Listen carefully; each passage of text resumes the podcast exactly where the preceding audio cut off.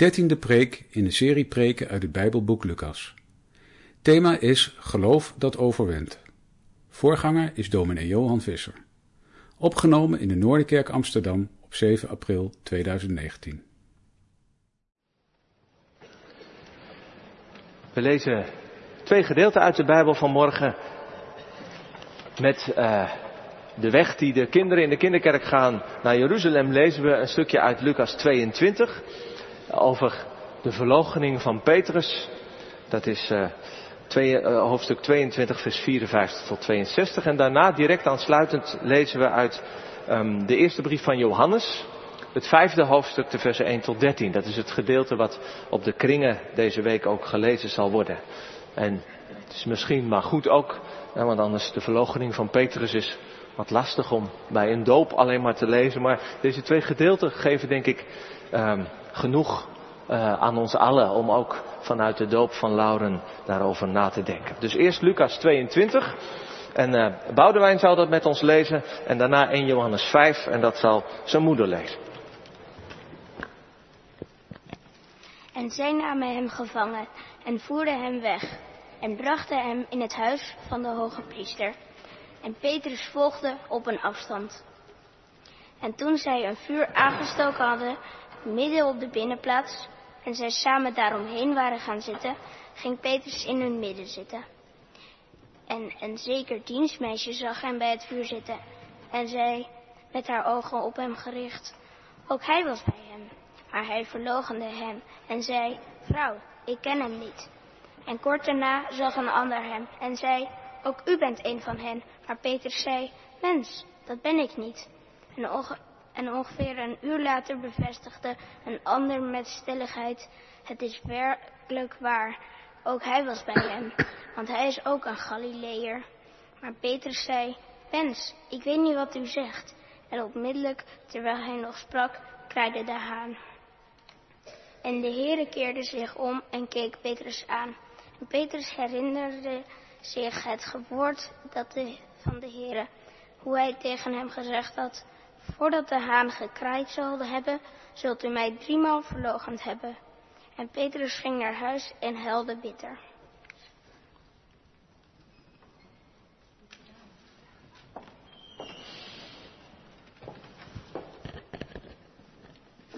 Ieder die gelooft dat Jezus de Christus is, is uit God geboren.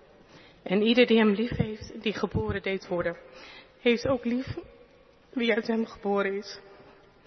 Hieraan weten wij dat wij de kinderen van God lief hebben, wanneer wij God lief hebben en zijn geboden bewaren.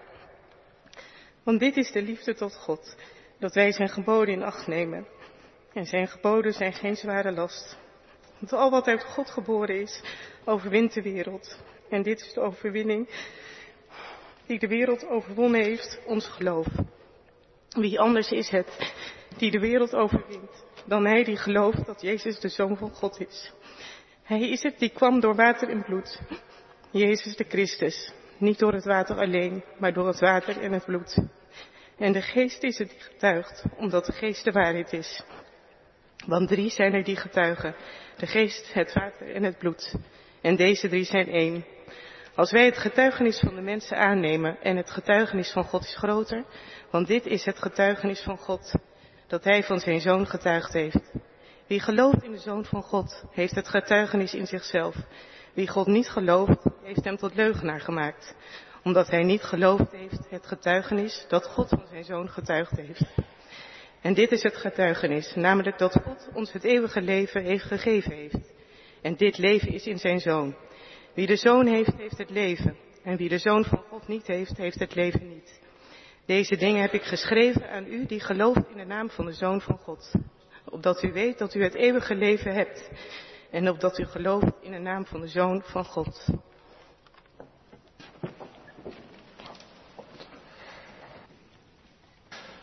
Gemeente van Jezus Christus, beste Judith, beste Tom, familie. Het leven is strijd.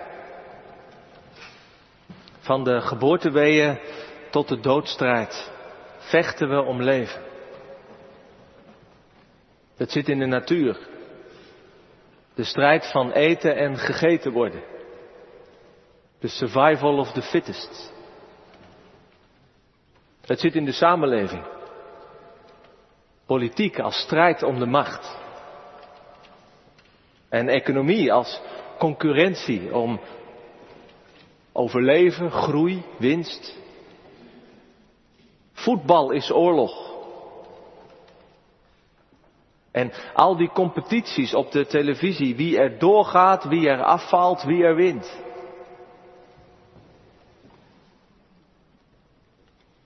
En het gevecht zit in ieder van ons, ons persoonlijk leven.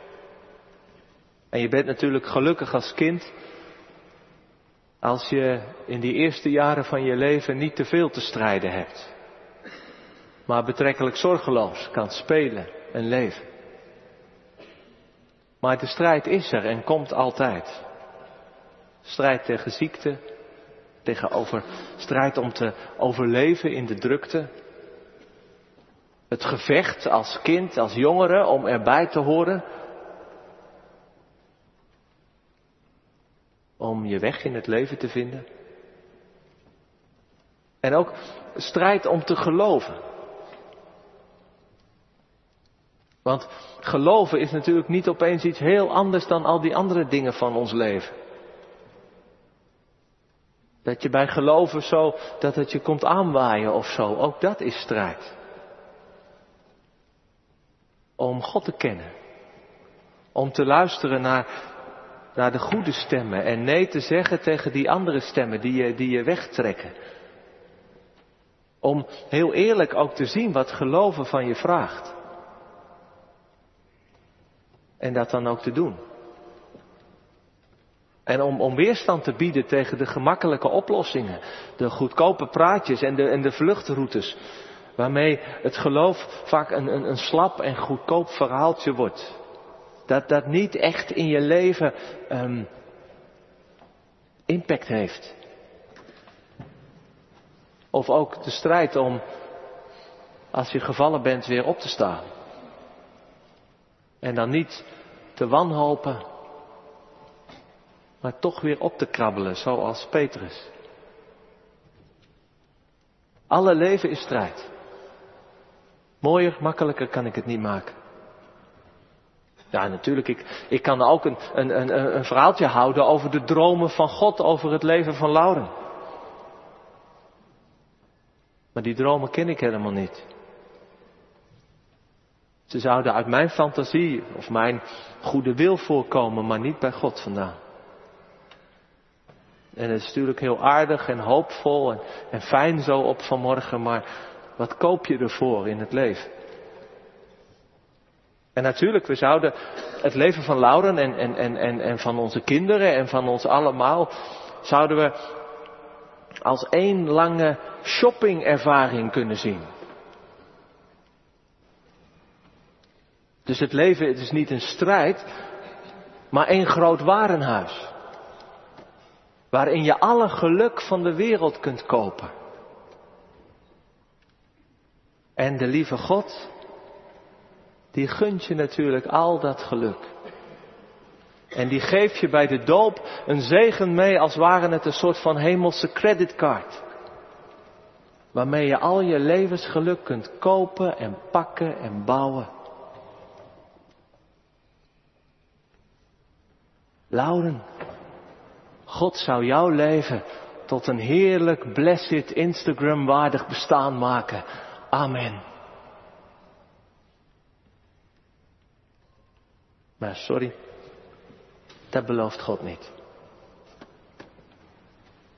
Lauren, hij belooft dat je met zijn zoon sterft en opstaat in een nieuw leven. Dat er in jouw leven, dat, dat een onderdeel is van die, van die strijd van dood en leven in ons menselijk bestaan, dat daar eeuwig leven in geboren wordt.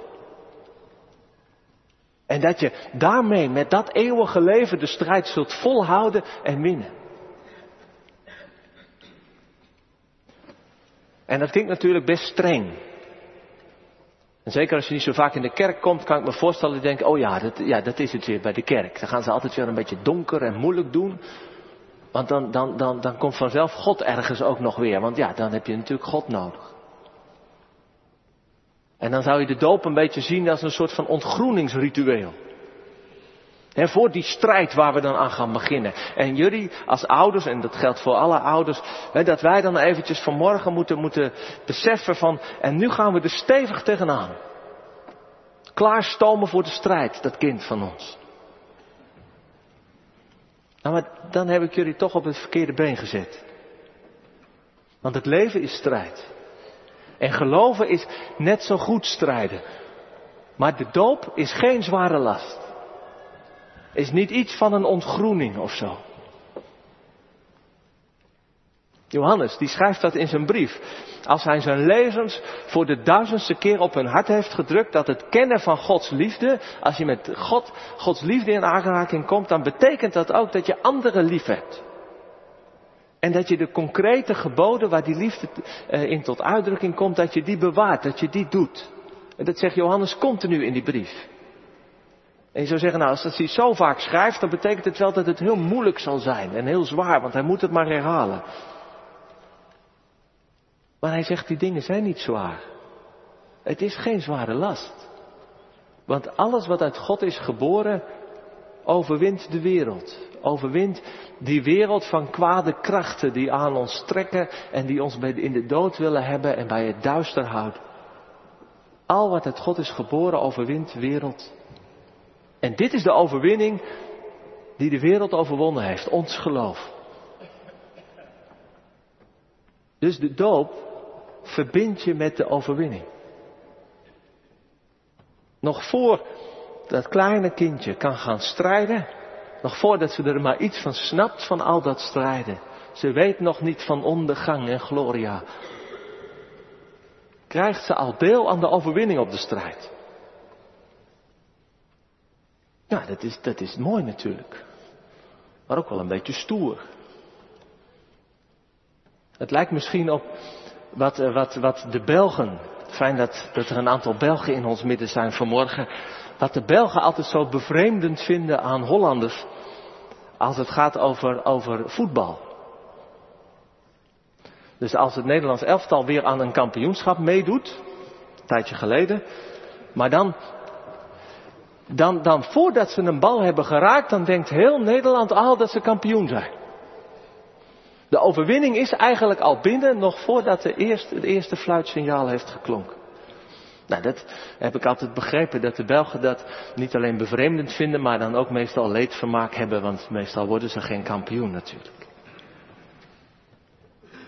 Nu, dat is dan maar het rare voetbalspelletje, maar uiteindelijk is het met de doop ook zo. De doop geeft ons deel aan de overwinning. En wie anders is het die de wereld overwint dan zij die gelooft in de Zoon van God? Want wie gelooft, die krijgt deel aan dat eeuwige leven. Dat leven dat God heeft gegeven in zijn Zoon. En dat leven, dat is zo sterk dat overwint. Kijk, bij eeuwig leven kan het zijn dat je vooral denkt aan, aan, aan het leven na de dood. Dat is, eeuwig leven is iets voor de toekomst. Dat is niet nu. Maar eeuwig, dat gaat bij Johannes niet over tijd. Maar dat gaat over kwaliteit. Eeuwig leven. Dat is leven van een eeuwige goddelijke kwaliteit. Dat is leven dat sterker is en, en, en levender en echter en schoner dan, dan het gewone leven dat wij kennen en leven. En leven dus van zo'n kwaliteit bij God vandaan dat het ook echt alles aan kan. En dat het alles zal overwinnen, al moet het door de dood heen. En dat leven, dat eeuwige leven van God, dat is onder ons verschenen, zegt Johannes. Dat is, dat is met Jezus, in Jezus onder ons gekomen. En dat leven, dat wordt in jou geboren op het moment dat je in Hem gelooft. Het is, het is er met Hem en dan, als je in Hem gelooft, komt het ook in jou.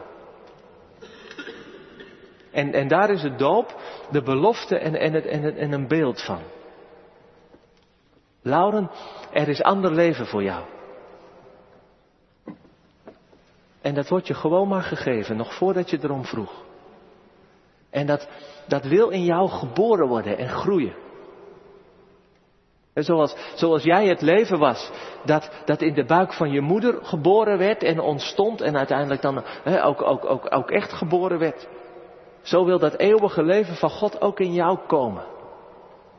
En groeien en geboren worden. En het enige wat je moet doen is, is geloven in de Zoon van God. In wie dat leven bij ons en naar ons toe is gekomen. En ook naar jou. Vanmorgen heel duidelijk. De naam van de Vader, de Zoon en de Heilige Geest. Die eeuwige naam, dat eeuwige leven dat met die naam gegeven is, is bij jou gekomen. En het enige wat je moet doen is geloven. Zo simpel is het.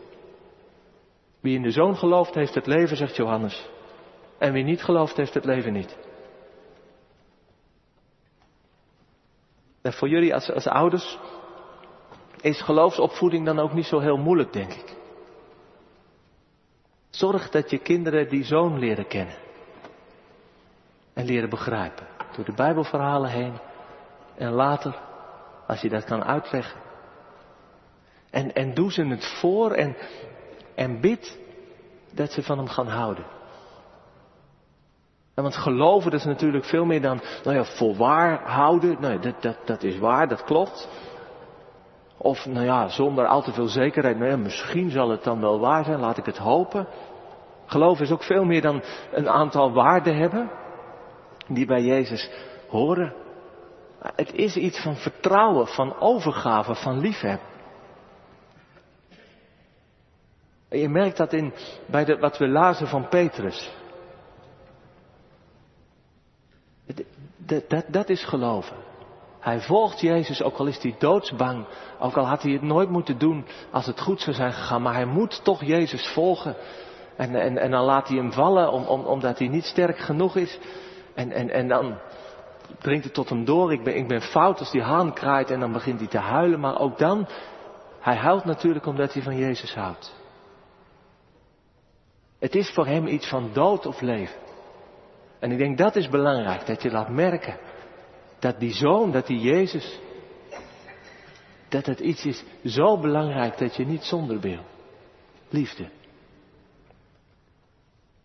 Nou, de vraag kan natuurlijk dan ook opkomen bij jullie en bij jullie kinderen als ze, als ze later er meer van willen, willen weten. Of dat geldt denk ik voor ons allemaal. Misschien ben je zomaar eens de kerk hier binnengekomen.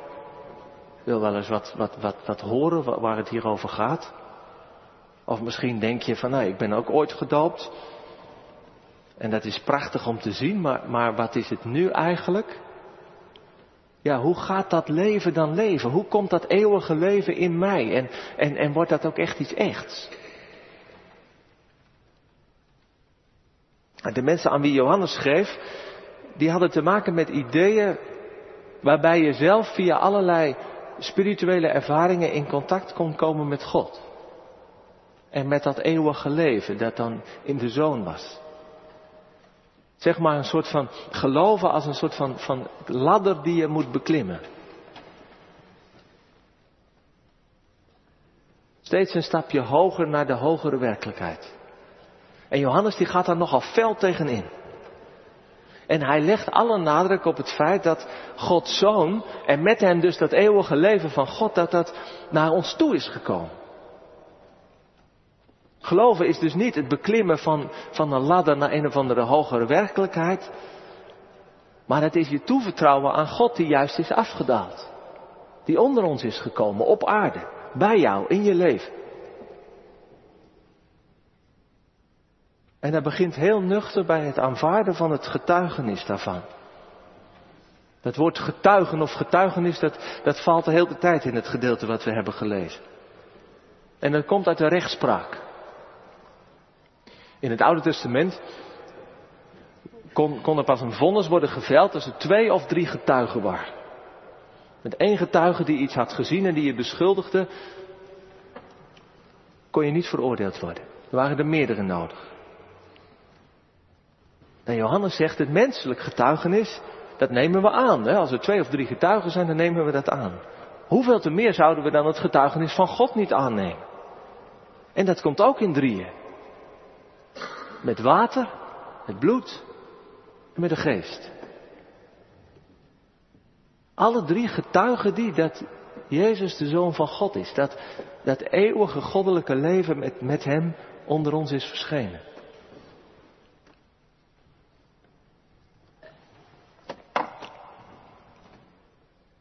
Nou, ik kan me wel voorstellen dat je, dat je denkt, nou dat is nog niet helemaal helder gelijk. Wat is dat nu weer? Het getuigenis, water, bloed, geest.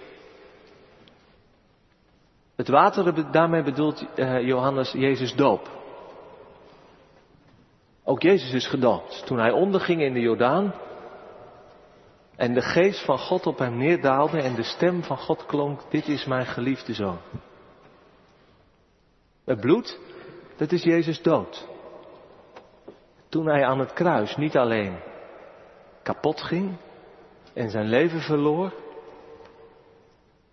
maar juist daar op die plek van dood, van gruwel, het volhield. In liefde voor God en voor de mensen. Tussen hemel en aarde. Beide bij elkaar hield. Het bloed is dus een getuigenis van leven dat zo sterk is dat het, dat het de dood aankon. En dat het alle krachten van kwaad en van vijandschap overwon. Het is die, die verschrikkelijke kracht van de nederige liefde van God, die zich opoffert. En die daarmee alles wat kwaad is en alle vijandschap draagt en duldt en wegdoet. En de geest, de derde, ja, dat is het lampje dat gaat branden. Als je geraakt wordt door Jezus. Dat is, dat is de overtuiging, dat is, dat is de helderheid. Het besef, hé, hey, dat gaat over mij. Hier moet ik iets mee. Ik heb dit nodig. Dit is, dit is zo waar, zo goed, zo mooi. Al begrijp ik misschien de helft er niet van. En toch is dit zo goed. Nou, die drie, water, bloed en geest, die getuigen dat het eeuwige leven van God tot ons is gekomen. En Johannes zegt, geloof dat. Neem dat aan. Omarm dat. Koester dat. Bewaar het. En vertel en fluister het door aan anderen. En maak het ook een beetje klein. Kijk, Johannes die schrijft nogal theologisch, nogal, nogal verheven. En het is niet altijd gemakkelijk te volgen. En hij heeft ook misschien een beetje het gevaar dat het zo een beetje een geestelijke wereld een beetje ver van ons leven blijft. En dat het niet dichtbij komt. Maar hij wil dat natuurlijk wel, want hij schrijft aan het eind wat we hebben gelezen. Ik schrijf deze dingen opdat u weet dat u het eeuwige leven hebt. En dat je gelooft in de naam van de Zoon van God. daarom schrijf ik dit allemaal. Niet omdat ik zo wat wil gaan filosoferen of zo. Nou, als hij dat dan wil, is het natuurlijk goed om dat wat hij schrijft en wat we proberen te begrijpen, om dat ook gewoon maar heel klein te maken. En persoonlijk. Nou, we zijn vanmorgen al, al geholpen door Petrus. Aan de ene kant een voorbeeld hoe het niet moet. Verlogenen. Dat is zeggen dat je niks met Jezus te maken hebt. Dat je niet bij hem hoort. En dat zeg je om je eigen hachje te redden of om je gezicht te redden of omdat het niet populair is. Maar Petrus is ook gewoon een positief voorbeeld, zoals ik al zei berouw hebben, spijt, huilen. En dan weer opnieuw beginnen als het misgaat. Dat is dus ook een vorm van geloven in Hem. Niet dat, dat, dat je kind een soort van, van zogenaamde heilige zou moeten worden. Uh, of toch een kind wat net iets beter is dan de andere kinderen. Maar gewoon een mens van vlees en bloed en tranen. Een mens die, die niet tevreden is met, met, met, met, met smoesjes, of, of ook gewoon maar wat, wat doorleeft en zegt, nou ja, bij mij wordt het toch nooit iets en ik ga maar verder. Nee, iemand met berouw. Dat betekent dat als het misgaat, dat je gewoon weer opnieuw mag beginnen. Om dan toch dat eeuwige leven weer te ontvangen en te laten groeien. En toen ik aan de dag van, ja, hoe, kan ik, hoe, hoe, wordt dat nu klein, dat, dat eeuwige leven? Toen vertelde een collega van mij, die, pastor is binnen de GGZ over iemand die ze af en toe opzocht. En dat is een mooi verhaal. Haar wonder, zei ze. En die persoon die had op televisie, had gehoord dat er mensen waren die, die heel simpelweg baden, kom Heilige Geest, kom. En dat, dat had hem geraakt en toen dacht hij van nou, dan, dan ga ik het ook maar bidden, elke dag. Gewoon trouw. Kom, Heilige Geest. En toen druppelde zo dat eeuwige leven binnen. De depressie werd minder. Het leven draaglijker. Het hart vrolijker. Eeuwig leven dat gewoon komt als je oprecht verlangt en bidt om de geest of om Jezus die je nodig hebt. En van wie je dan gewoon maar dat getuigenis serieus neemt. Dat hij leven geeft. Ja, en hoe zou je het uh, aan Lauren vertellen? Het voor haar klein maken. Pap, mam, ik ben ook gedoopt, toch? Waarom is dat? Nou, laat ik tenslotte een poging doen. En dat is dan het verhaaltje wat jullie ouders nu heel goed in jullie oren moeten knopen. Pap, mam, waarom is dat die doop? jij leeft. Voel maar. Je hart klopt. Je ademt. En het doet pijn als ik je knijp. Maar, maar dat leven is niet alles. Er is nog leven. En dat is mooier en sterker dan ons gewone leven. Dat is het leven van God. En dat heb jij en dat hebben, dat hebben alle mensen nodig. En, en, en daarover ging het in de doop. Toen jij werd gedoopt in de kerk, werd jouw naam genoemd met de naam van God. Vader, Zoon en Heilige Geest. En, en drie keer goot de dominee een handje water over je hoofd. En dat, dat eerste handje is het water van de Vader. En dan weet je dat je bij God hoort. Dat God je Vader is. En dat is eigenlijk een beetje warm water. Weet je wel? Warm water waar je in kan springen. En dan word je er warm van, dat is fijn. En het tweede handje is het, is het water van Jezus, dat je schoon wast. En dan, dan weet je dat alles wat slecht is en vuil is en lelijk, dat, dat, dat God het wil afwassen. Dat is water, zoals in de douche, waar je je mee kunt wassen. En het derde handje water is water van de Heilige Geest. En dan weet je dat het andere leven waar ik het over had, dat dat, dat sorry, dat het in jou komt. En dat is dus water dat je kunt drinken. En dat je moet drinken als je dorst hebt. Nou, en het is misschien helemaal nog niet zo erg. Het is helemaal niet zo erg dat je alles nog niet helemaal begrijpt. En begrijpen is niet het belangrijkste. Maar, maar weet je wat dat is, het belangrijkste? Dat je van God houdt. Hou je van God? En, en dan zegt ze, ja, ik hou van God. Maar ik hou ook van jou, pap, man. En hou jij van God? Maar dat antwoord moet je zelf geven. Amen.